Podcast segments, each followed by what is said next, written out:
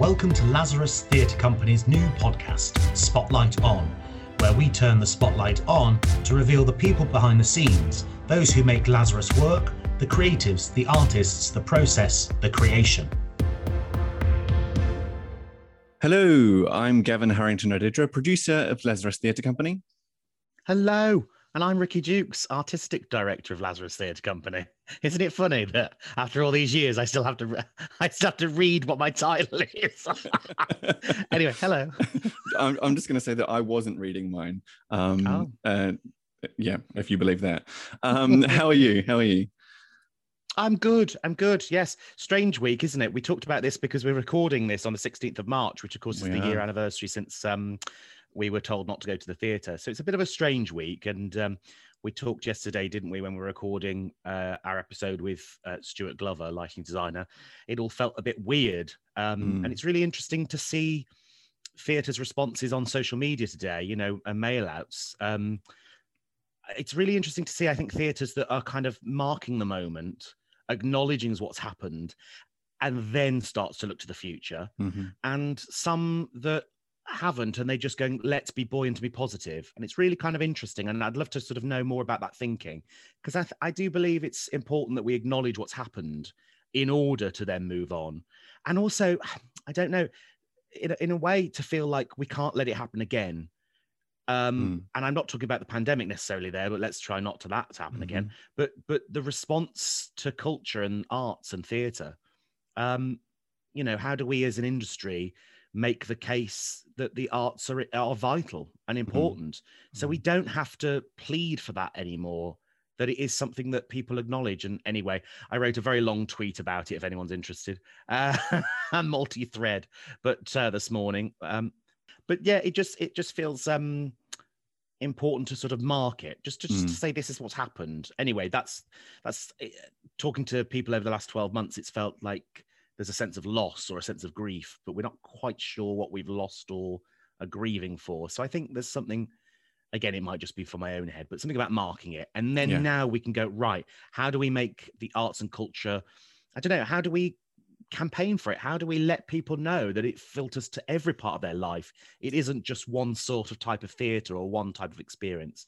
Um, we've got to get Yeah. better at banging our own drum, maybe. Absolutely. And How are I think you? I'm, I'm okay. Um, just to go on from that, you said yesterday that it's a way of life. It's not just it's not just a job. It is a, it is a way of life. But also, we have we've all trained. We've all got you know years of experience doing this. This has been what we've been doing for you know 10, 15 years.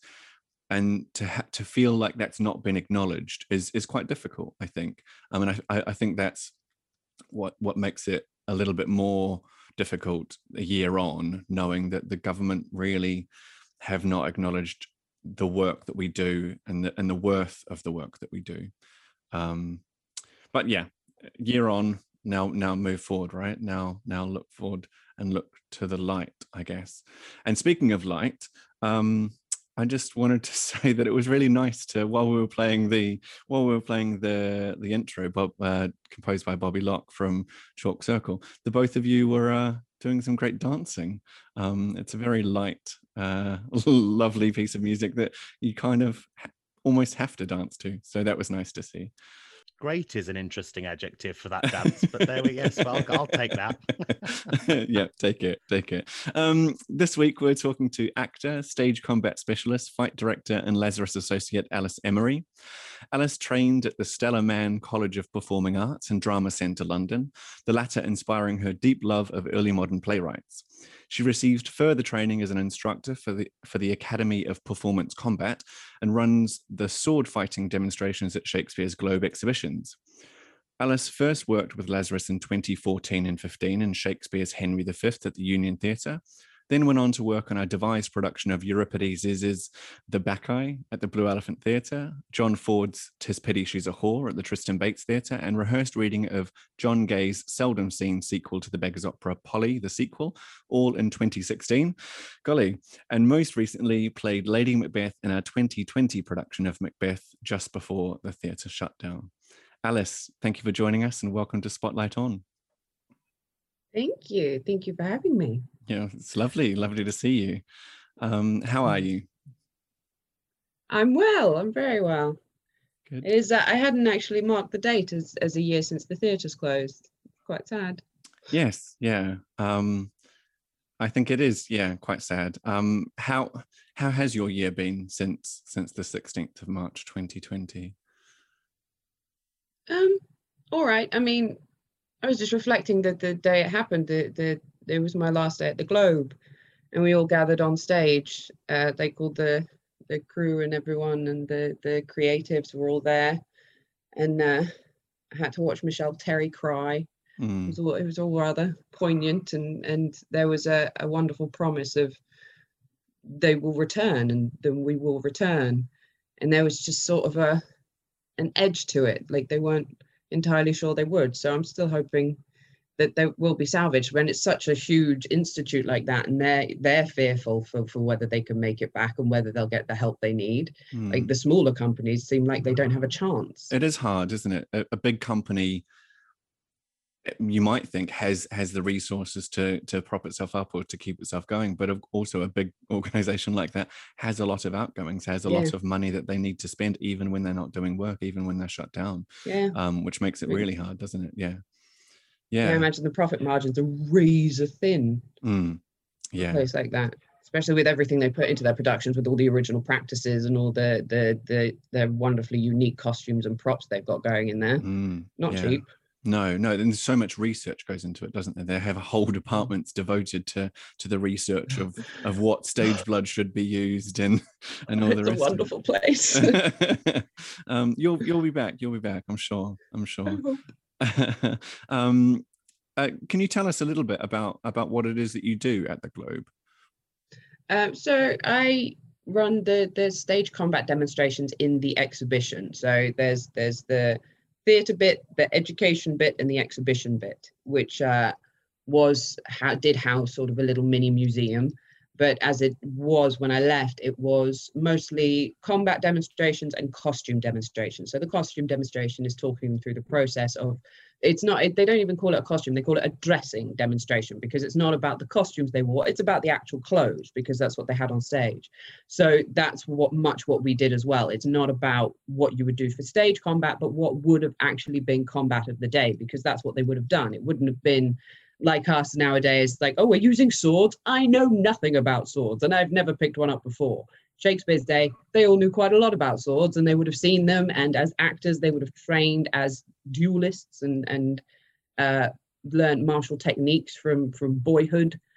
And so it was a, it's a much more simple and yet complicated process they went through because they would have had real swords and, and real technique and uh, real masters in the audience as well. So they would have really had to know what they were doing. So that's what we show. We talk about the actual technique of the day, the actual masters of the day, and they use the actual weapons of the day. Well, not actual antiques, but made in the same way, steel swords blunted down, uh, which are very fun to play with, I gotta say. uh, getting out a lot of stress, I imagine. and yeah, yeah, very relaxing. Who who makes who makes all the um, equipment? So all our equipment was made by a man called Philip Stafford, who's just he was my mentor, taught me how to fight, taught me how to teach, and uh, taught me about these wonderful weapons. And he made them all himself by hand. Uh, would often go to great lengths sourcing exactly the right kind of steel. They usually came in from Scotland, but then he lost that supplier, so he was looking over in Ireland and even going, you know, far further flung parts of Europe, just so he could get the exact right steel to create the exact sword that he wanted. And they're all based on actual swords that exist in the Tower of London, in the Royal Armouries in Leeds, uh, that he's been to and held and felt the balance of and tried to recreate them as accurately as possible. And they are wonderful to use. Just using those swords teaches you something about swordplay and how to stand and how you would move. Um, and you so often see it on uh, on the bigger productions, on the films and things that you know they're using something carbon fiber and light because they've got this hefting, great six foot long sword that they're swinging with one hand, one in each hand. You just no, not how it works, not how physics works, not how swords work. Isn't that So just showing the how real heft of it. isn't that ju- isn't that just showing how strong they are? They're really strong Yeah. warriors. Yeah, so strong they can defy physics Ah, okay, yeah. and the rules of levers.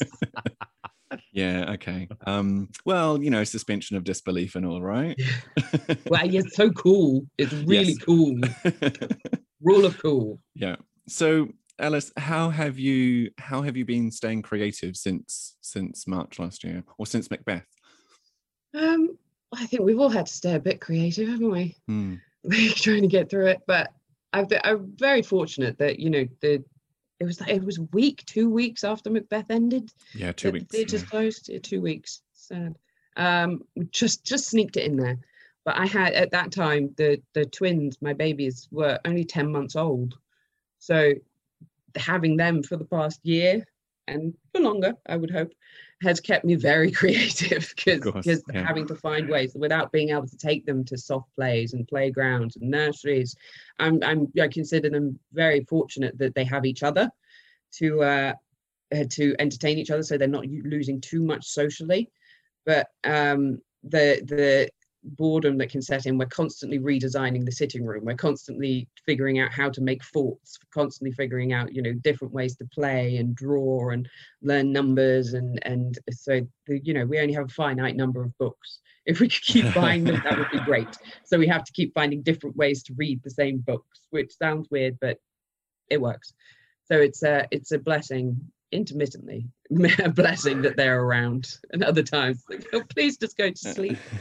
But yeah, that's that's kept me very creative. On the actual specific theatre side, I'm very fortunate that my fight crew, there's eight of us. Um, we have weekly Zoom meetings because they're all Zoom meetings now. And like about a couple of months in, someone mentioned that they were going to use the time to sort of catch up on all their Shakespeare. Learn like they hadn't even read all the plays and wanted to know more about it since they worked at the Globe. And uh, someone suggested, not me, probably Nat, because Natalie Winter has all my best ideas. Um, she uh, suggested that we have a, a weekly read of Shakespeare plays, and so we're working our way through them. Usually takes us a couple of sessions. We're about three sessions into Troilus and Cressida right now. Uh, it's a bit of a slog that one.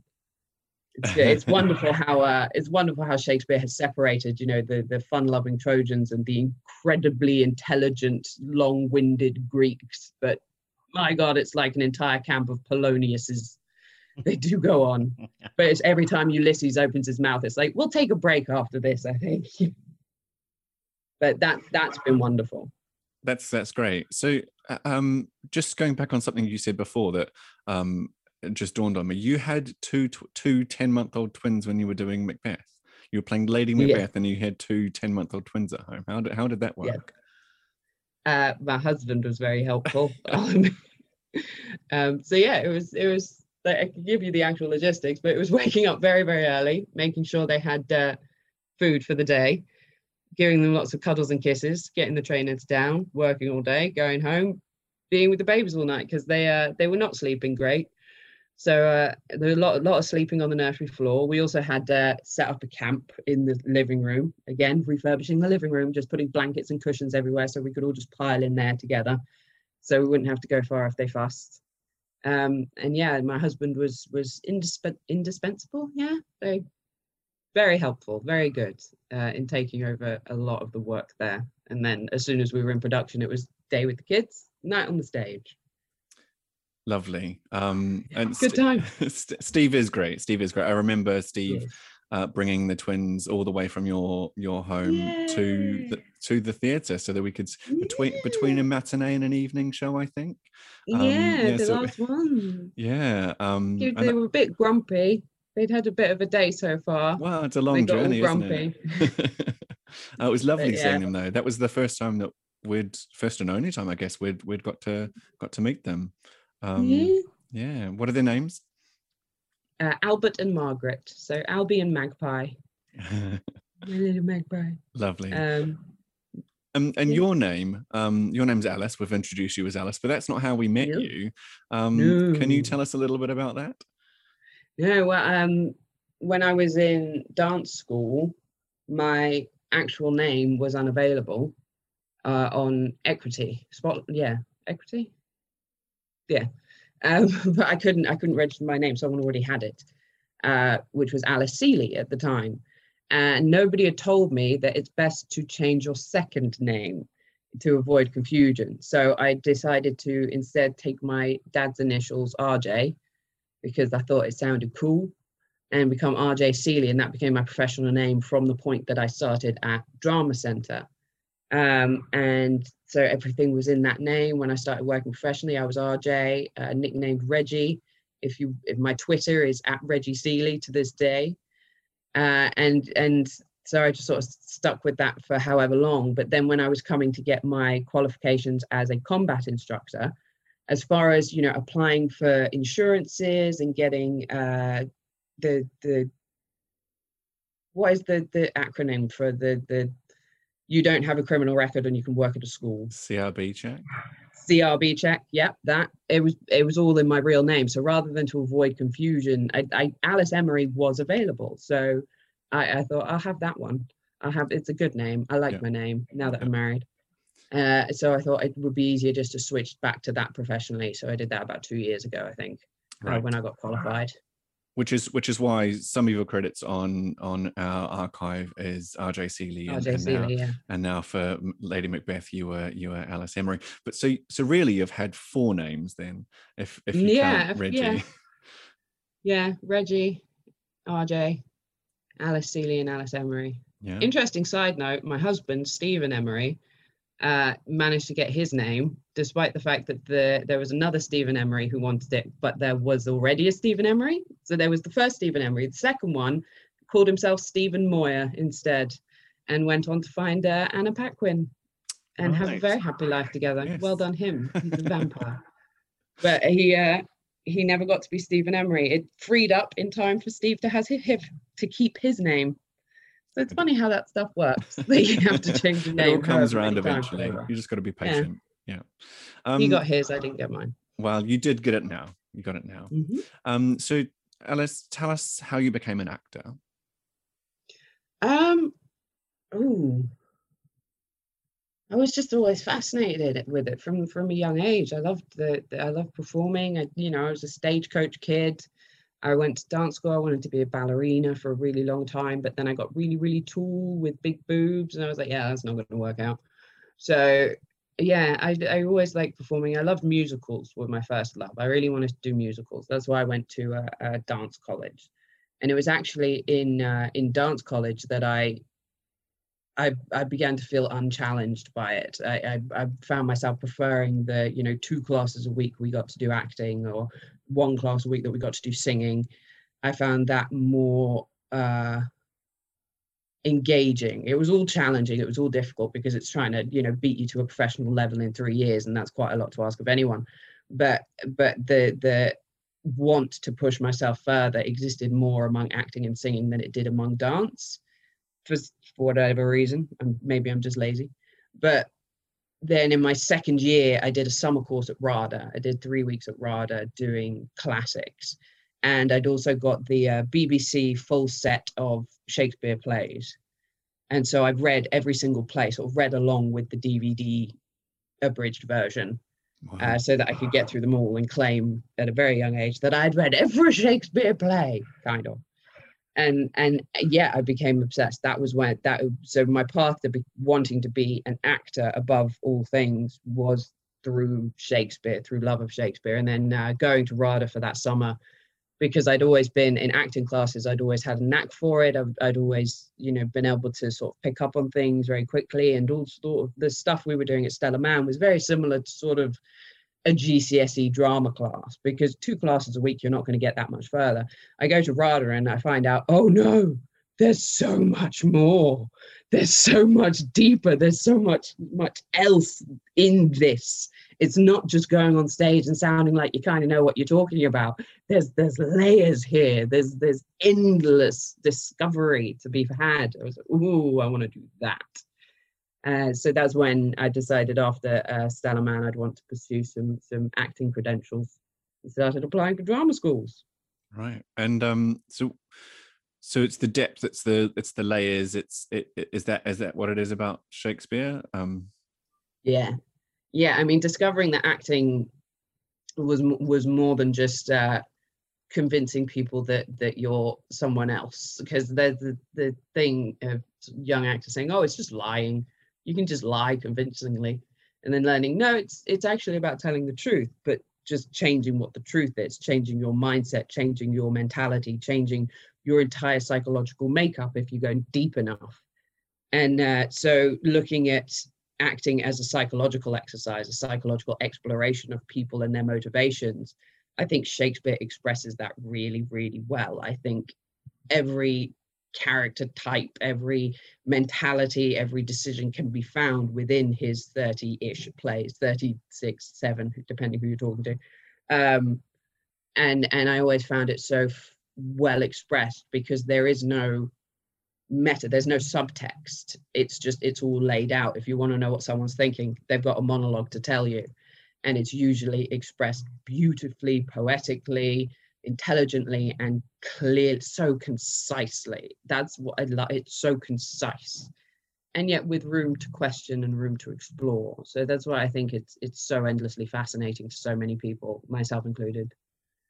Do you so, so does that mean you have a process when when approaching a shakespeare play if, if you're playing someone in a shakespeare play? And does that process um, change if you're doing uh, another early modern from a different writer or or a modern play um, I think the first the first thing I go to, um, like one of the one of my favorite things about drama school was being given so many different methods to break in. It wasn't about this is the one method that always works. But no, these are all the methods that you could use, and this one might be your favorite. But if this one doesn't work, you can try this one, that one, the other.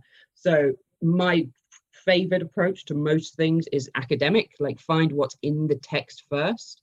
So one of the first things I'll do is find everything that my character says about themselves, everything that another character says about my character, and everything my character says about other people. So finding that just evidence in the text, whether it's early modern or modern, like that's the first key to me because that will give me a basis of what this character is or what they think of themselves, what other people think of them, and how they respond to the people and personalities around them. Um, the next thing within Shakespeare is is looking at the meter. I'm I'm very precise about the meter because we did a wonderful workshop on Ophelia, how she's very, very uh, rigid with her pentameter, with her rhythms, with her dun dun dun at the beginning because she's a proper court lady. So she would speak perfectly. And then as she begins to lose her mind, her, her lines become feminine. There's you know 11 12 13 syllables. They the the beats begin to go off. It's no longer structured perfectly. And so you can find her madness in just the rhythm and the beat of the of the words. And so that's that's what i will look at next. I will count i will count the syllables because i'm just that person. I count them. And uh and doing something like Lady M, it's there as well. Like she goes well off. She starts. She's so perfect and so proper. Even even when she's calling upon the devil to to possess her, it's all almost completely perfect pentameter. Uh, but then by the end, obviously, she's she's prose. She doesn't. She's not even bothering with verse anymore. Um, so that finding that journey through that rhythm, I always find very fascinating in and you can find it in most early moderns but i think shakespeare uses it the best. I think others are less want to stray from from the technical from the perfect. They'll want to keep it within the rules the cambridge rules. Do you think that's um that's a sign of of, of shakespeare's genius in that in that um he's able to play with the form a little bit more and and people are uh, other other writers are a bit more rigid because they they need that backbone of of of the rules or or or it just he he likes to play things play play around? Yeah i think it's it's it's a preference. Um i find it so hard to define genius because i think any of those writers from that time that have survived you know particularly the ones that we know well with shakespeare obviously above and beyond but but characters like marlowe and middleton who who have something visceral in their plays that keeps us coming back and keeps them coming back. I think they can all be defined as geniuses of their time. I think the golden age of theatre was well blessed with good writers. But I think it is maybe something inspired in Shakespeare that that spoke to something dirtier in in in human psychology the way that we break down I think he just he may have had more experience in that, but that he had like personally we don't know that much, but we know that he struggled a lot that yeah, most playwrights do, but he in particular didn't have, you know, patrons and didn't have a rich family and, and would have had to be penniless for a while and was kind of forced into his marriage with an older woman and all these things. I think he knew what it meant to break down and that that his, his he he it was just a reflection of knowing that confusion of the mind that the, the basic processes of a to B to C no longer line up. The synapses begin to get muddled and confused. And I think he expressed that through the rhythm, through the meter, through the words uh, that he chose to use.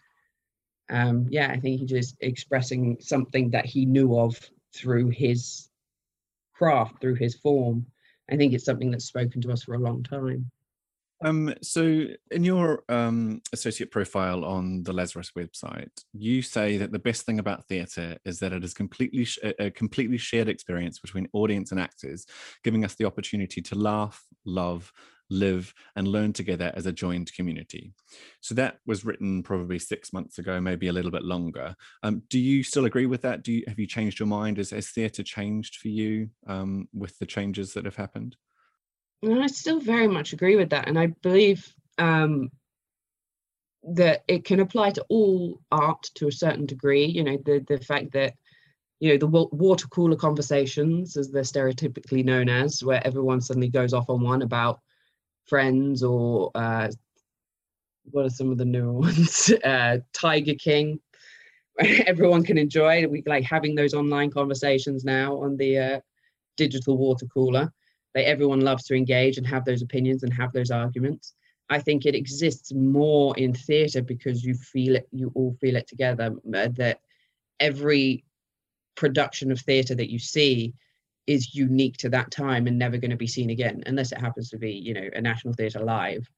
Uh, no one else is ever going to see that particular performance. No one else is going to see those particular nuances. If the actors are doing it the way actors do it, then they're finding those moments for the first time that night, every night, and it's completely unique. And it it's such a uh, a little gift that they share with everyone that everyone in the audience can experience it together. I mean, the reason we engage so much with art, with drama, is because it allows us to put us in that put ourselves in that position, feel those emotions, experience that catharsis, and then come out the other side safe, knowing that now this is not my actual life that's been ruined and it's a shame now that people get so invested in uh, you know their eight to ten hours of netflix a day that they will get furious actually get online and be furious psychopathically angry because something happened to a character that they didn't like or something you know went wrong. Like all the fury that happened at the end of game of thrones because people had invested more in that show than they do in their own lives. Uh, I don't think that happens in theatre because it's it's very hard to have that kind of consistency to, to be able to see it all day every day because it's quite expensive and it all has limited runs. And so it's it I think it's a purer version of that catharsis an older version of that catharsis that that exists more more innocently more more freely because you can't get over invested you can't become obsessed with it you can't become angry about it uh, in the same way that you can can all this this oversaturation of digital media. So I think it is a very pure version of it. Well, I've definitely seen some people pretty angry leaving leaving productions before, but uh, but that's because maybe because they've they they think they know what this play is or or or what this what it's was about. Was it Hamilton? How... Were they leaving Hamilton? um, I I have seen people leave Hamilton actually, but no, generally generally Shakespeare. Shakespeare play where where they you know they it's their favorite play and it's been done differently or it's been you know a role has been regendered or or something and they just they just can't handle it. So and maybe that is the investment thing again. You, you've spent so much t- of your life invested in your perception of one play or or, or one character um, and if that is challenged or changed then yeah you get up and leave apparently. Yeah, that is that is interesting that it exists with yeah, because obviously Shakespeare is a, a, lot of a lot of people's lives. They they will become dedicated. I do. I love it. Hmm. But in in I think double coupled with working in theatre and being part of theatre, knowing that it's all a fluid thing and that Shakespeare, one of the most wonderful things about Shakespeare is that it's able to evolve with theatre, the way it's changed. I mean, even you know, comparing it to 30, 40 years ago, the way Ken Branagh did it then, absolutely amazing, but not necessarily how we would do it now. Same for, you know, 50 years ago when uh, old Laurence Olivier did it, absolutely phenomenal. But we've changed, we've learned, we've grown, we've built on those wonderfully strong foundations to find something new and relevant for what we're doing. Um, so yeah, that is an outrage that that I am aware of. I've always found surprising but yeah, it, it's interesting that that does feed in. That, that that's the sort of thing that people get over invested in. Yes, that I, and Hamilton. and Hamilton. Yeah. Um, speaking of Shakespeare, uh, as we have been a lot thus far. Yeah. Um, let's, let's Didn't see that coming. let's start taking a trip down memory lane. Um, you first worked with Lazarus uh, on Henry V at the Union Theatre. Can you can you tell us um, what you remember of, of that that process and that time? Oh, so much. Which one? The first process or the second process? Well, tell tell us about that. What happened there?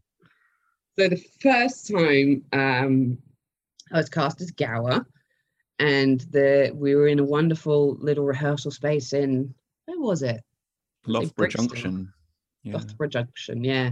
And it was sort of an under the arches thing, big white room with big arches, and it was just it was playing away. It was all these uh, lovely ladies discovering this this play. Um, there was a very different draft than we we ended up with in the end. The uh, Kath, Princess Catherine was there, um, and yeah, it was my first Lazarus experience. So it was really fun. It was like, you know, going back to drama school, playing all these wonderful games and and and exploring the characters. And we spent days, days, days trying to figure out Salic law.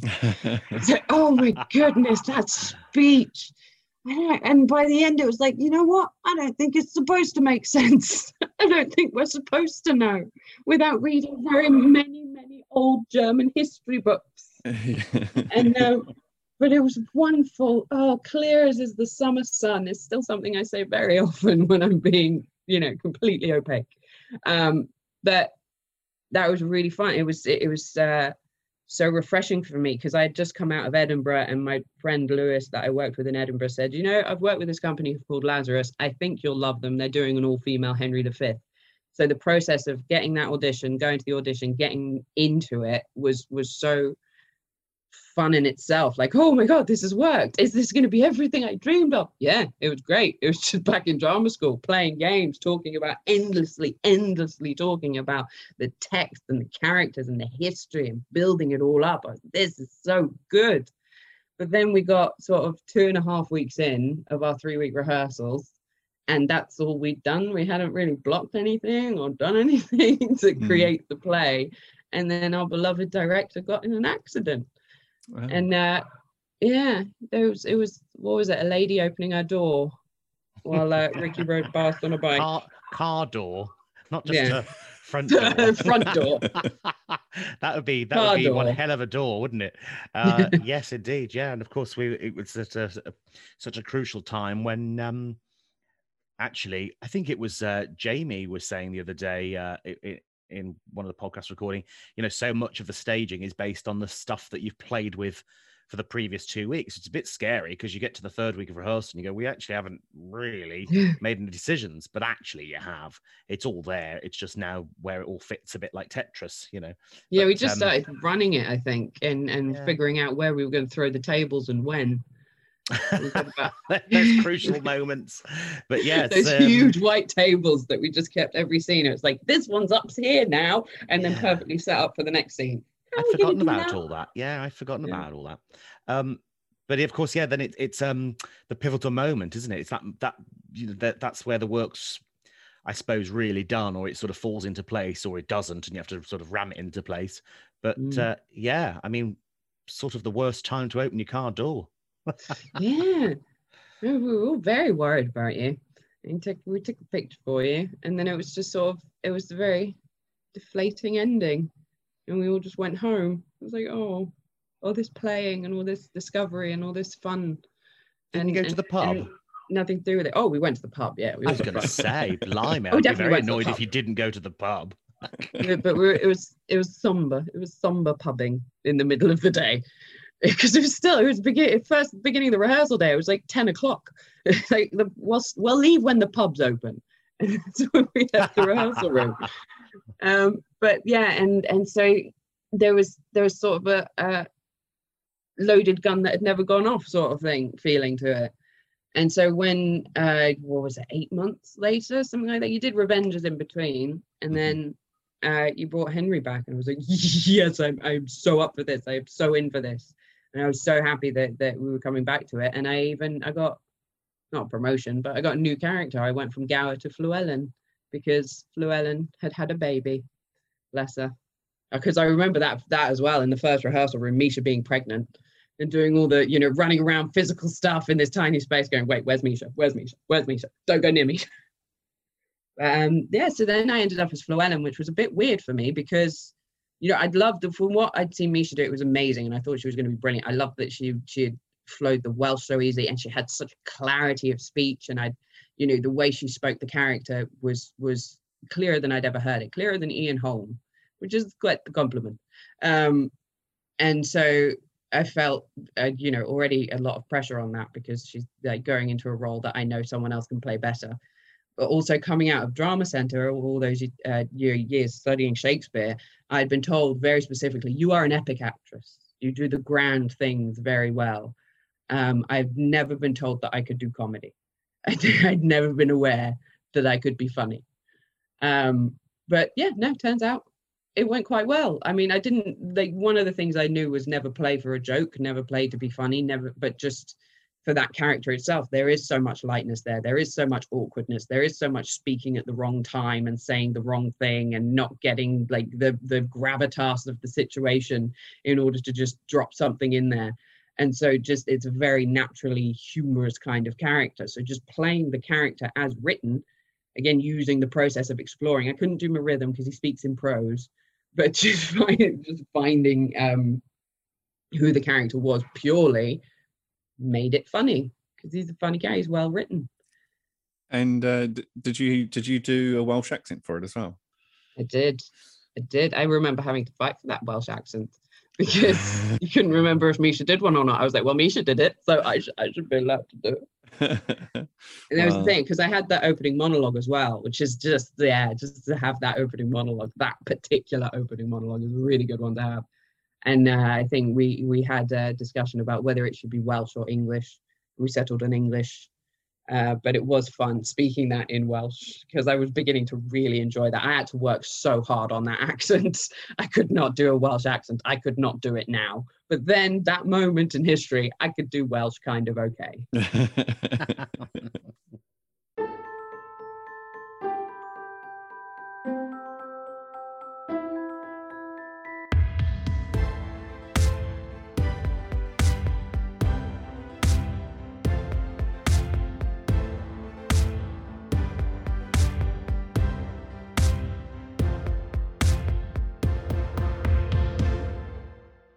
So then we move on to 2016, which was a busy year for you, um, a busy Lazarus year for you anyway. Um, you were in the Bacchae uh, at the Blue Elephant Theatre. You were in Tis Pity She's a Whore at the Tristan Bates Theatre. And you did the rehearsed reading of, of John Gay's Polly, the sequel.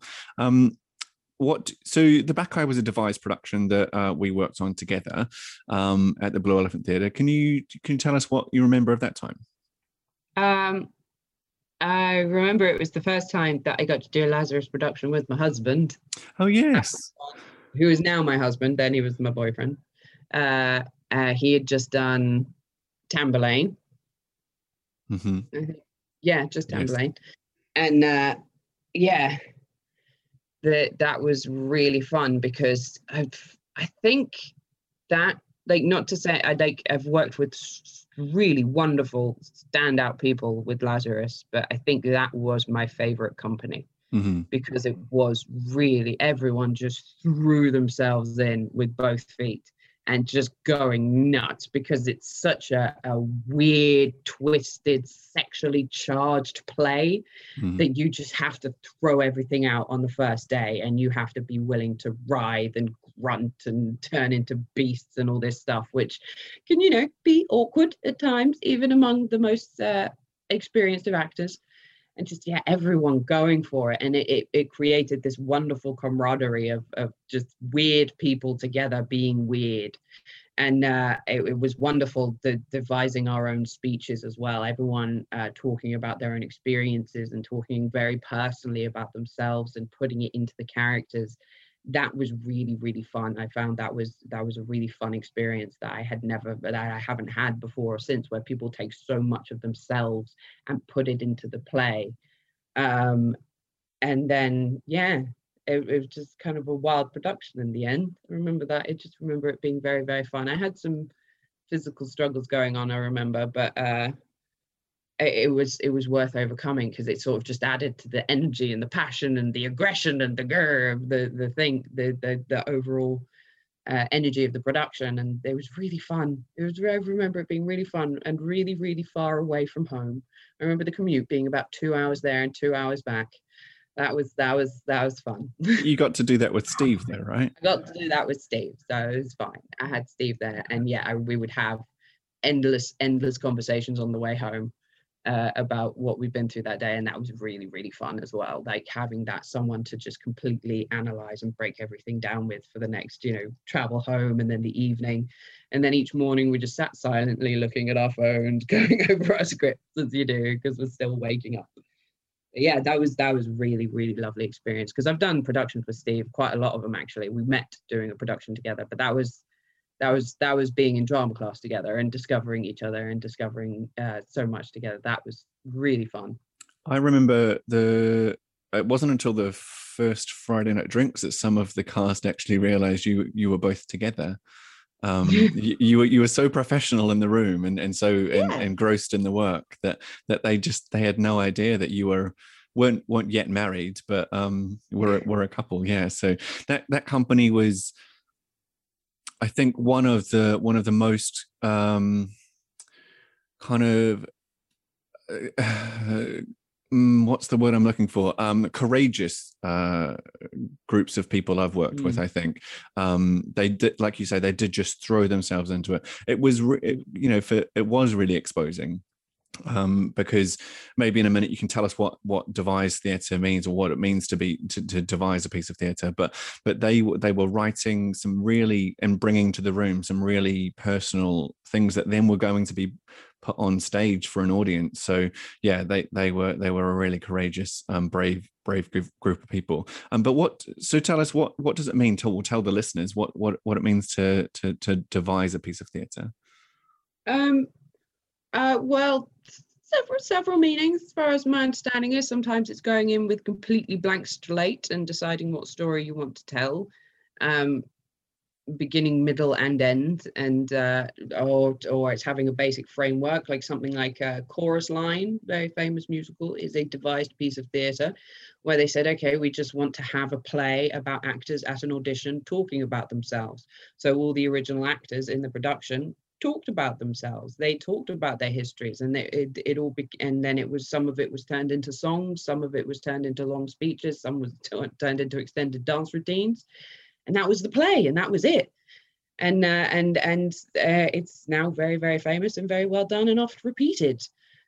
Um and that was from literally nothing. Everything almost everything in that play was contributed by the performers in it and then something like what we did is having a basis of uh, the eye, and then finding places within it. I think it was a wonderful choice as well, because as far as ensemble goes, with Greek theatre, that's where your ensemble goes, where it has to be there, sort of pulsing under everything that happens throughout the play and so for for you know you've got your two handers because it's a greek play it's all two handers two people on stage talking to each other and then everyone else around just finding things whether it's physically inserting yourself into the scene as as you know onlookers as furniture as architecture as whatever you are or or or verbally i think there was a lot of panting a lot of groaning a lot of finding how what is it we want to put beneath this particular scene and that was that was I think a fascinating part of the process, finding out how is it that we can make our presence known, uh, but with while complementing what was happening in the scene and helping build the tension or relieve the tension and that sort of thing. So it really is a, is a bunch of actors playing together with a singular uh, goal, but then taking every side route and alleyway that you can possibly find to get there and then hopefully ending up with something affecting and and often very visceral for an audience to to experience Hmm. Um, then you later that year you moved on uh, to Tis Pity She's a Whore. Um, Mm. That was at the Tristan Bates Theatre. Um, tell us about that experience. Uh, yeah, very different from going from Bacchae back to early modern, where it's all about the text. It's all about getting into it. Was I, it was very had to switch hats after the sort of joy and freedom of running around in nighty and covering everything with blood. Poor Sonia, covered in blood. oh, that was great. But then uh, back to rigidly, this is the text, these are the words, and it is, it's my wheelhouse. It's what I love to do. So it was wonderful going back to that. And uh, but at the same time, it was kind of wanting to jump up and run around and do things.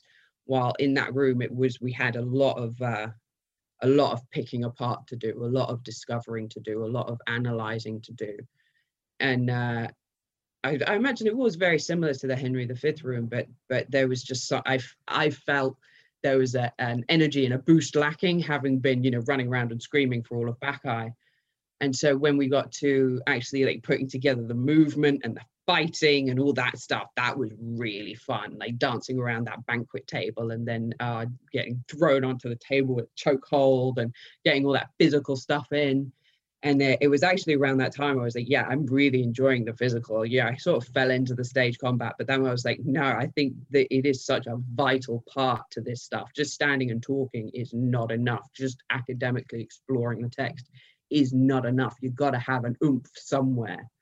And uh, yeah, I thought it was really fun because we did uh, the the grand massacre at the end of that was was was very fun because it was all a big dance routine with banners and things.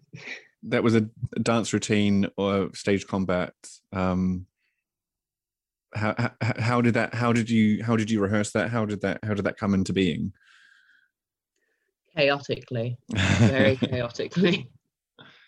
Uh, so was uh, we didn't uh, we done a lot of uh, movement experimentation, a lot of uh, finding out different ways to move across a space, move around a space, and then uh, we had a, a fight. Oh no, with the, I want to say John, the fight guy. Uh, Jono. yeah, Jono. Yeah, him. He came in to to to teach to to do some stage combat and uh, set some stuff for us for the big fight at the end, and then uh, yeah, basically uh, one afternoon Ricky just sort of put everything together as as okay, these are how these are the movements we're going to do. This is the routine, how it's going to go round. This is when the violence is going to break out. This is when the you know everyone's going to run, everyone's going to come back in, everyone's going to do the dance and it just became a structured routine that within then we could uh, sort of breathe in and out of of okay these are the moments that you find whatever your character would be doing and this is the moment that we all come back together as company uh, i remember there was a pope mask i'm not sure where the pope mask came from but it was there on prince's head at some point in the play the pope was shuffling by Uh, but, um, yeah, I'm it, not, it was not surprised. quite surreal actually for for something that's set as a, a, a you know very textural piece. It became quite chaotic and mad in the end. yeah, and then there was a, a heart, bloody heart at the end. Oh yeah, there was an act. There was a heart. Got to be a heart. I remember oh, yeah. remember having having a freezer full of of hearts at the at the Tristan Bates Theatre in the bar. Yeah, all I red- remember all ready to having go. to, to be the person placing it, like picking it up, placing it on the stage, and coming back down, going, "Don't leak, don't leak. You're gross. I hate you." There we go. Well, at that stage, it was still frozen. It, it thawed out over the the the, the length of the the show, didn't it? By the and by Oh, the end, it was dripping. There was definitely one night when it dropped, when it was just sort of a on the Yes, stage. yes. It, di- it didn't stay on the Oh. knife. Yeah, yeah. Um, Oh. but that's live theatre, isn't it? That's Oh, live theatre. Smell. yeah, Isn't yeah. it? f- Isn't it funny how you sort of block certain things out? Mm. Like I sort of don't really remember a great deal actually, and um, yeah, it's interesting how how memory, the water of the brain, um, can sometimes be like a fume. Uh, Yeah, with funny with that. Lady M's alcohol or not, yeah. you know. But um, Yeah, I think the whole, if I remember rightly, the whole idea was sort of just replacing a whole act with a movement piece. So Mm. actually combining all the deaths together, and I certainly remember that was part of that bit. But um, yeah, there are other characters that should have died earlier, others that should have died later. I think Yeah. the banquet, that as written, the banquet only has about five victims, but we just like, kill everyone. Yeah, I just put it in that sort of um I think we used to call it the carousel of death or something, but some some idea of the kind of you know just overlapping all the murder so there's something quite cathartic about this bunch of buggers. You know, they all they all get it at the end. Um which is kind of interesting. But that's that's that's been really interesting through this spotlight process of just talking to people about ensemble because um you know when you get that when you get I, I think i used a cooking metaphor with in jamie's podcast but essentially you know it's if all the ingredients are in the right mixing bowl it can be actually a bit of a blessing and off we go. But if it's not all quite there and we don't all come to simmer at the same time and you know that's quite that's quite difficult it becomes quite problematic. And i think it's tricky because you sort of want to find it through the process but actually sometimes it does just doesn't come and you have to just you know i'm always reluctant to be prescriptive but that's maybe something i've learned as a director of the years. You sort of have to be. You sort of do Mm. have to tell people what we're going to do which i'm always reluctant to do but actually normally when actors respond quite well to that then we find things probably a little bit more effectively potentially. The other thing is is that big realization is workshopping you know that i kind of think now the idea of doing a whole production albeit all abridged in three weeks is just bonkers. It's just just sort of crazy. But oh the naivety of being young. I wouldn't do it now. It's only been a year. It's only, we're, we're only no no i'm talking it from 2016 There- yeah. there's no way you'd take tis pity in, the, in a rehearsal room for three weeks having no idea really. I mean i mean sure there was some ideas but not having that thing choreographed before. I mean you, it would just be bonkers. And and i think maybe the whole last year has been part of that reflection but you ju- you know i would never put a director in that position. Um you know give them a week or a couple of days of working out what this idea of that carousel of death thing was anyway but Yeah. um yeah pretty mental in the tristan bates in the summer Mm. yeah, it did. That whole process did feel kind of cut short. That was probably the one that felt the shortest. They're all the same length, but that one felt like the the we got the least done. We we felt the least completed. And then but I think it's also completed itself harder, isn't it? I, I think there's, I think it's actually more difficult. You know, the thing, the thing with something like a Shakespeare is there's loads of books to read on it. Tis pity at the time there was hardly any. I mean, there are now, but they weren't at the time. So, so you know, just being part of the conscious, I think a Shakespeare is way easier than a non-Shakespeare early modern. Certainly, my experience, it's just less accessible in terms of other, you know, finding roots in less documentaries to watch about, it, less material to read about it. So you're t- you really are taking a, a complete obscure. It's it's you know certainly to a bunch of young actors who haven't come across this type of thing before. At least with something like Romeo and Juliet Midsummer Night's Dream, you could watch a DVD of it and go, oh, I could just do that. Um, you know, so so maybe that's it. Maybe that's the the sort of the um observation. You've just got to do longer work on it. You can't do that sort of thing in three weeks. You know. Or maybe you can. Maybe some listeners are out there going, "Yes, you can. You're just old and past it." And to which I would agree. to which I would agree. I think just that one extra day of workshop, that one day of gathering everyone together, getting everyone in the right mindset, getting everyone working on the script in the same way. Because that's the thing with that one in particular, from the day first day, it was, you know, retraining people to look at the script. So we're all looking at the script the same way. I remember we had to spend a lot of time on that. Some people just weren't connecting with it or weren't understanding it or weren't bothering with it. And so just having that workshop, that preliminary where you can just say to everyone, this is how I want you to look at the script. This is what I want you to bring to the room on the first day. It's not about memorizing it and knowing all your lines off book straight away, although that's always helpful. But but knowing the perspective that we're going to start at and without having to explain that at the beginning of, of the rehearsal time, I think has been beneficial in uh, other productions that I've done later. yeah, it's always been a tricky balancing act of- for me, I think, in that um, I always thought a director couldn't tell an actor how to say something or how to use the text. And it and it and actually it it did get to a point um, where you sort of just have to, like, this is the way we're going to tell the story. Um, and it sounds awful in a way. I mean, I, you know, there's so much reflection going on. I'm, it's like a, you know, a mirrored wall at the moment, a mirrored room. But uh, my, one, my housemate is uh, studying directing, um, an MA in directing. It's so interesting talking to him about it. But you sort of learn that I, you do kind of have to demonstrate this is the way that we're going to be telling the story and some people are not going to like that but actually i'm wondering whether you can bring that in even earlier. So that's part of the audition process. This is how we're using text. So if someone doesn't want to do that then they don't have to come on board and do that. But it's but i, I never i always hate being prescriptive. I absolutely hate it. But actually when you sort of look back on the more successful in inverted commas productions it's been when i've been the most prescriptive actually. Um and clear. So maybe there's something in that. I don't know. We might be going on a tangent here. Sorry. No it's great. It's great. Um and then so then uh, we ended 2016 with uh, the rehearsed reading of John Gay's Polly. Um, can you briefly tell us uh, what that what that process was like, how how that went? And there was, there was like just a fun couple of days in the Brockley Jack. we just uh, we went, we all met in the theatre, and we read through it, and then we stood on our feet and we read through it, and we like, what props can we use? What do we understand of this? Who's doing what? What can we add? Because it was all going to be script in hand. It was all sort of just a rough, on your feet reading of it. Uh, and and like I say, we had two days. We were doing that day, and then the next day we were going to have the morning, and then do it in the afternoon.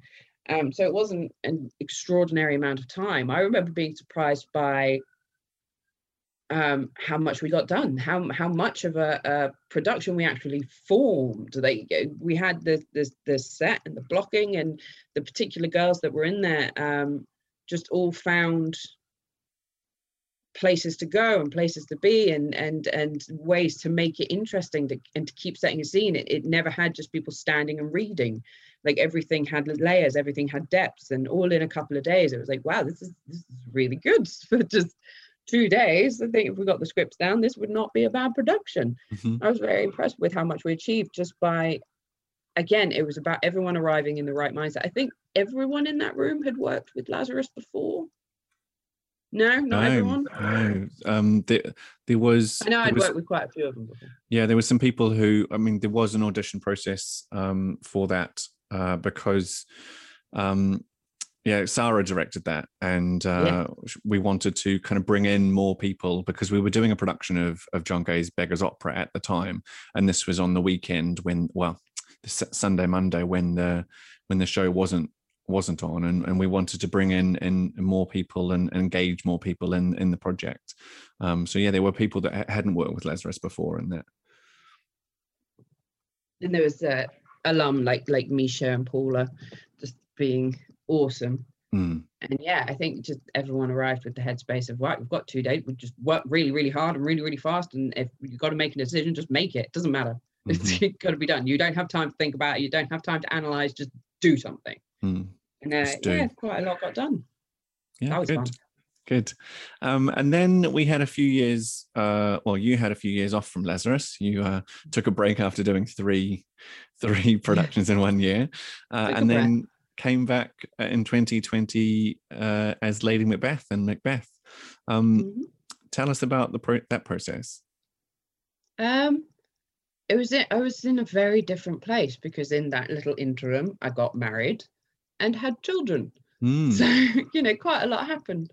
Um, and so I had a, an entirely new headspace, an entirely new figure, um, and it it was my first sort of back to back to creativity. I'd been back at the Globe for a bit to do some fighting, but I hadn't really done that much, and so uh, coming back to it is a completely different life perspective. Obviously, I was aware of the character of Lady Macbeth, and I'd seen quite a few in my time, and and I'd I'd thought about her in the past being, you know, defined as an epic actress from a young age, but then coming to it, trying to come to it, I consciously trying to come to it new, come to it fresh, come to it from the perspective of who I am now, which is someone different, trying to wipe away all those uh, previous assumptions and analyses and all that.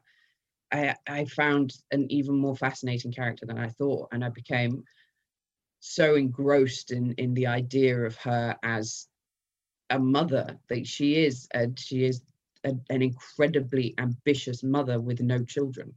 So it all goes into her husband, and she has an obsession with him. She has an obsession with his success. I think there was mo- when we were staging the coronation, and I ended up at the back of the line. I had someone ask me, why why are you at the back of the line for the coronation? I mean, wouldn't she want to be at the front with him? Wouldn't she want to be getting her glory? It's like she is getting her glory. Her glory is his glory. So him being up there, being showered with gold with a crown on his head is all she wants. Her standing in the background, smirking to herself, is exactly what she would want. She doesn't want the attention on her. She wants it on him. She's the proud parent in that situation, not the partner getting all the glory. It is not about her being queen. I don't think she even mentions herself as queen. She only ever talks about him being king and him having the mm. power and that's what she wants. So it fit perfectly for me that that's where she would be in that moment not sharing the glory but reveling in him getting all of it. And uh, i found that fascinating because so many versions i've seen that she like she's often analyzed as the power hungry one who wants all the power and she you know the the the stereotype of a lady M is someone who's just trying to vie for power and run the show for everyone. It's like she's not that. She doesn't want any power for her. She just wants it for him in an act of completely unquestioning, in all engrossing love, which is, you know, good. She's a good person, really. yeah, she just loves too much. You know, going back to the mixing bowl thing, actually, we talked about earlier with Tis Pity there's something about the ingredients in the Macbeth room that um, is something very difficult to emulate, but is is almost become the new benchmark or the test case if that's what you need in a company uh, in terms of personalities and skills and energies and things. But um, really fascinating you talk about the coronation stuff because um, initially or originally anyway, going into rehearsal, the idea was that they would both be crowned together. And it was so interesting that that's that's just something that um, you know, sometimes a director, you go into a rehearsal room and the ideas that come up that the company create consciously or subconsciously are better. And that's the dream. So actually, you know, in my head, I'd staged it with the both of them get crowned at the same time each time, you know, and actually, um, you just go, well, actually, the company's found something far better than this. And isn't it interesting again by, I mean, it could be complicity, it could be luck, it could just be sort of how the, the cards fall, but something like a line um, in the coronation, we can then start building stories out without having to build a story about it. So, mm. you know, we don't have to have a conversation about backstories and hot desk seating and all that sort of stuff. You just you go, well, this is how this is how the company works, and off we go, and and we can build on that. But um, I just thought it was interesting as we talked about the mixing bowl earlier. Some of it was a bit out of date. Um, some of the ingredients might not have been quite right, and actually, there was a version of something where you go, actually, all this sort of slots quite neatly together. You know. I think it's something we had in that room. There's basically two perspectives you can take of this is who my character is, and I've decided who my character is. Uh, I couldn't stand over here right now because that's not what my character would do. So I need to do something different. Or I'm stood over here. That's a fact. Why is my character stood over here? I will find the reason my character is here. And that will be part of my character rather so it's those two and i think the second perspective is what we had in the macbeth room everyone going okay well if this is where i need to be right now because you know something just exploded over there or i need to go get my gas mask or i need to set up a chair then i need to figure out why my character's here beyond because i had to go get a chair. And and i think everyone was very on board with finding that and finding the reasons for that and i think it gave it like you say, gave gave a depth to the storytelling, but also sort of fleshed out everything that was happening. No one was just stood there because they were told to stand there. They they had a reason for it. I think there's a difference between uh, the actors who talk and the actors who listen. And mm. your first example there is an, a, a bunch of creatives talking, and then your second version of that is a bunch of creatives listening.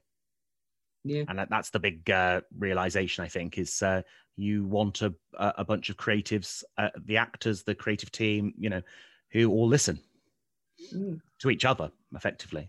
Um, I think it's also it's a wonderful thing that comes out of theatre. Sort of going back to the earlier tangent that, like giving giving an actor a read for how you say a line. That that's that's over the line that's too far but the idea of, of a piece of theatre being a bunch of artists individual artists with their own artistic visions whether they're actors or creatives designers uh, the director even the you know the producer the writer all of them are artists in their own right but all coming together to meld their artistic visions into one has to have a singular goal, has to have a singular voice at the head, and that's the director's job. So if the director says, this is how it's being said and this is how it's being done you have to follow that you have to put your artistic vision into those margins into that line I think that for me, one of the most terrifying things about devised pieces is not having any of those margins, not having any of those lines to follow, because I quite like being within that box. This is how far your creativity goes.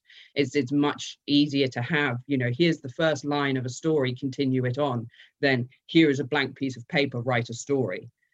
And so, so existing within those lines, I think, is something that you have to do as a company, as a whole.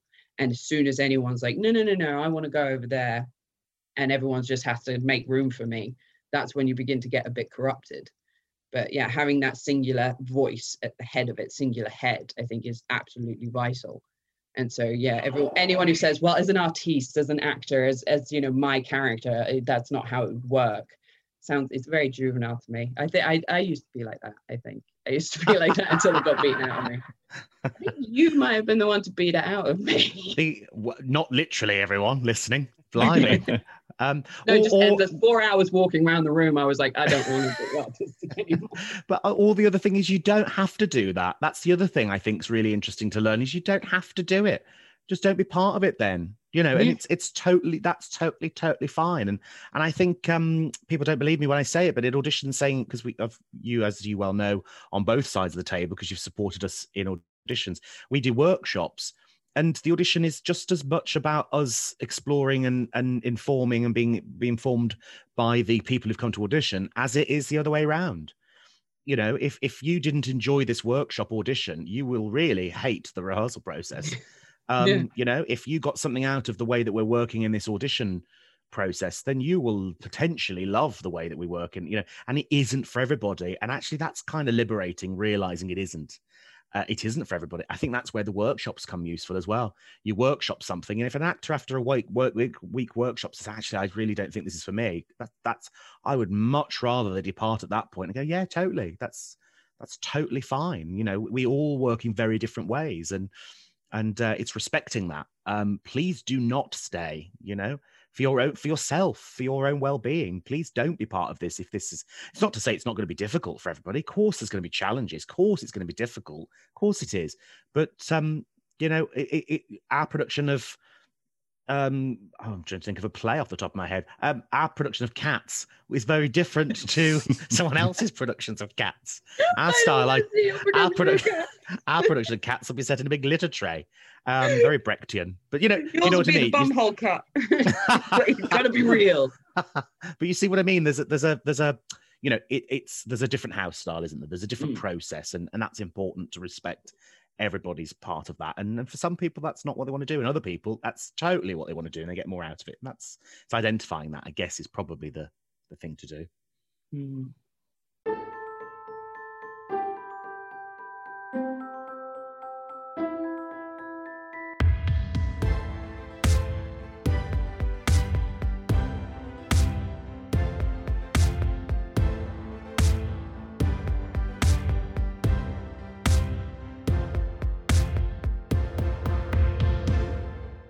So, Alice, um, what does the future hold? What what what's going? What's what's happening in the future for you creatively? That's a big question and dependent on a lot of factors that I have very little control over. Well, what do you have any um, projects? Any projects on the horizon? Uh, well, hopefully Peter Pan. Yes, that'd be fun. Um, beyond that, no. So no okay, tell tell us a little about Peter Pan. Peter Pan was supposed to happen in the summer of 2020, but was postponed. Uh, mm-hmm. You weren't in Peter Pan. You were you were joining the creative team. Is that right? Yes, I was going to be the fight choreographer, right? Director, um, whatever you want to call it, choreographer so every time I leave you and Ricky alone, you're talking about Peter Pan. You're talking about yeah. pirates. You're talking about yeah. stage combat. You're talking about how people fight. Um, can you tell us a little bit about that? Maybe Ricky can come in on this as well. Yeah. Um. The the well i don't i don't know what the production's going to be yet. I don't know what the script is going to be. I no don't know what, what the theme is going to be. But um, something that i find fascinating about it is something that i've uh, done a lot of research and exploration into with my work at the globe is how the language of fighting has changed. That, that that once upon a time in shakespeare's day someone would walk on stage with a sword on their hip and everyone would know quite a lot about that character Uh, you know, nowadays there are other tropes and things we recognize. If we see someone step out of a Porsche in a gray, light gray three-piece suit with Bluetooth in their ear and a Starbucks in their hand, and you know, aviators on, it's like I know something about you. I know who you are. I know I know some things about you that I can assume from what you're wearing and how you're talking and what you're thinking and what you're driving. Uh, back in Shakespeare's day, when Tybalt walks out on stage with a rapier on his hip, same response. Ooh, I know a lot about you. I know that you're rich. I know that you like fighting. I know that you probably spend 10 to 12 hours a day training with that ridiculous sword of yours because that's what rapier men do. And uh, that sort of thing, like the way he'd hold himself, the way he'd move, the way he'd walk. Uh, I've always found that stuff fascinating. So within Peter Pan, my first sort of perspective on it now is that it's two tribes at war in permanent in permanent combat with each other and so you've got the Lost Boys running through doing this sort of uh, militia guerrilla warfare in the jungle with lots of traps and hiding and running. And then pirates with their brute uh, strength and their power and swords and training and just massive, massive people, twice the size of all the Lost Boys because they're adults and the others are children. So you've got two very different different techniques, but still very, very well defined forms of martial combat. And I think that that needs to be shown. It is it's it's you know it's child fantasy but part of that is you know a lot of kids run around the playground shooting bows and arrows at each other and and running through the forest doing commando stuff and so the that fantasy of yeah what does it mean to be in permanent locked in permanent martial combat? You can't just walk through the forest as a lost boy. You've got to permanently check for traps and dodge between trees. You've got to be permanently hunched and da da da da skittering around. And as a pirate you've got this confidence but at the same time you're on a ship most of the time. So you know again back in the day everyone could identify a sailor by the way he walked on land. Like yep he's got his sea legs he is a sailor mm-hmm. And so I, I, became fascinated by exploring that physicality exploring those different ways of fighting and communicating it to the audience in a way that they would understand in a way it could be comprehended nowadays despite the fact that we don't see a lot of pirates and guerrilla children run, run, running around the place but but uh, possibly exploring what the language was then, how they would have been then, and then exploring what it means nowadays. What would we see in the town center that made us go, "That's a kid that does a lot of fighting," or that's a guy that would would mess you up you know that's someone to avoid that's someone trying to hide that's someone on the run like what are the identifiers that we would find now? So that's that's something i would i would love to explore.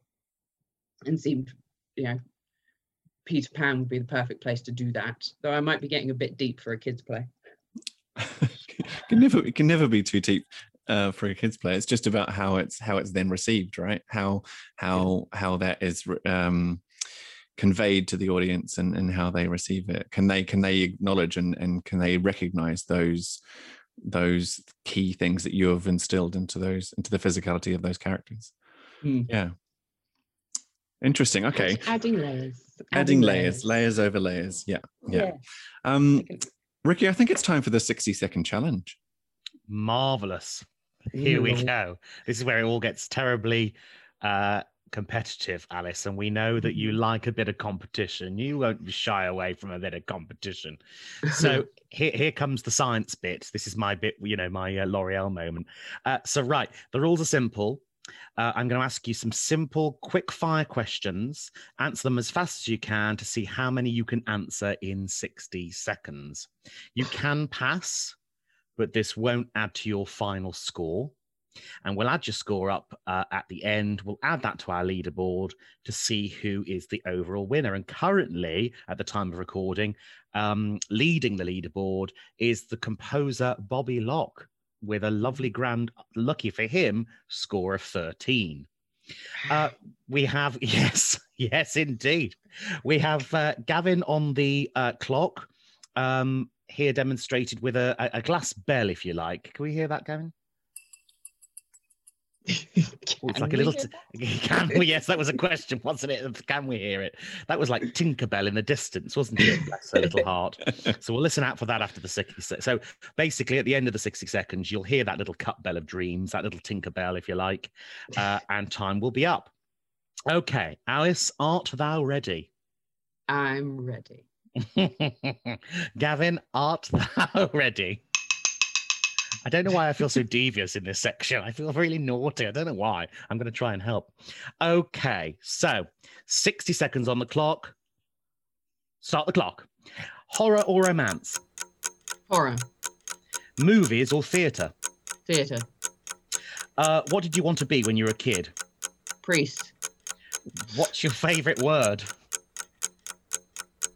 Hence. Tea or coffee? Tea. Where's your happy place? Bed. Uh, too hot or too cold? Too cold. Sweet or savoury? Sweet. What was your favourite subject in school? History. Uh, who were you in a previous life? Grace O'Malley. Cake or biscuit? Cake. The first show you ever saw? Cats. Dogs or cats? Dogs. If you instantly became an expert in something, what would it be? Shakespeare. What was your first job? Uh, Thornton's chocolate shop. If you could change your name, what would it be? RJ. Beer or wine? Wine. Oh, that's the bell. That's the bell. We, Tinkerbell was shouting as loud as she could. so loud. okay. So, Alice, how many do you think you got? How many do you think you answered? I don't know. 10, maybe? Oh, well, I can tell you, you answered 15 questions. Oh my gosh. 15 questions. You What? heard it here literally first. Not necessarily accurately, but cool. there was an answer that's good enough for this incredibly skilled questionnaire.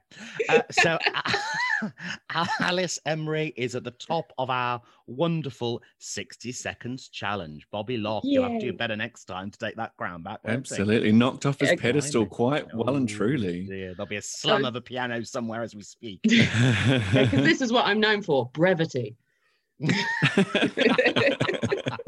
but I, I loved uh, the fact that Cats was your first show, but you prefer dogs. So maybe Yeah. Andrew Andrew needs to get back on his piano and create something else. yeah, Well where done, is the Alice. dogs musical? Yeah, where is Yeah, that? seriously. Oh, Where's- don't encourage him, please. He's got Cinderella to worry about at the moment. Yeah, he's doing Busy at the Cinderella. It's fine. Lynn. He's busy at the Gillian Lynne. Yeah. Lovely. Well, huge thank you to Alice for joining us today. It's been fantastic to talk to you. Um, Thank you. Alice, can you tell our listeners how they can find you on social media? I'm on Twitter at Reggie Seeley. That's kind of it. That's it? Great, I'm, yeah. I'm not big on the socials. It's I'm easier to find just- you if there's one place. Yeah. Find me on Twitter. well, thank you very much for joining us today, Alice. Thank you. And everyone else, thank you for tuning in. We will be back next week with another Spotlight On podcast. Until then, find out how you can get creative and get involved with our year of exploration by checking out our Facebook page, Twitter profile at Lazarus Theatre, and bits and bobs on our Instagram at Lazarus Theatre. All the details can be found on our website, www.lazarustheatre.com. I've been Gavin Harrington Odedra. And I've been Ricky Dukes. Until next time, stay safe, stay safe, and stay well. Lazarus Theatre Company is a not for profit organisation that relies on the generous support of our friends, angels, and principal supporters. If you wish to support this podcast or any of the work Lazarus Theatre Company is doing, you can visit the Lazarus supporters page on our website, lazarustheatre.com forward slash Lazarus hyphen supporters, or you can send any amount to paypal.me forward slash Lazarus Theatre. Every bit counts. You have been listening to the Spotlight On podcast hosted by Ricky Dukes and Gavin Harrington Odedra, produced by Lazarus Theatre Company. The music you've been listening to is composed by Bobby Locke and is from our 2016 2017 production of The Caucasian Chalk Circle by Bertolt Brecht.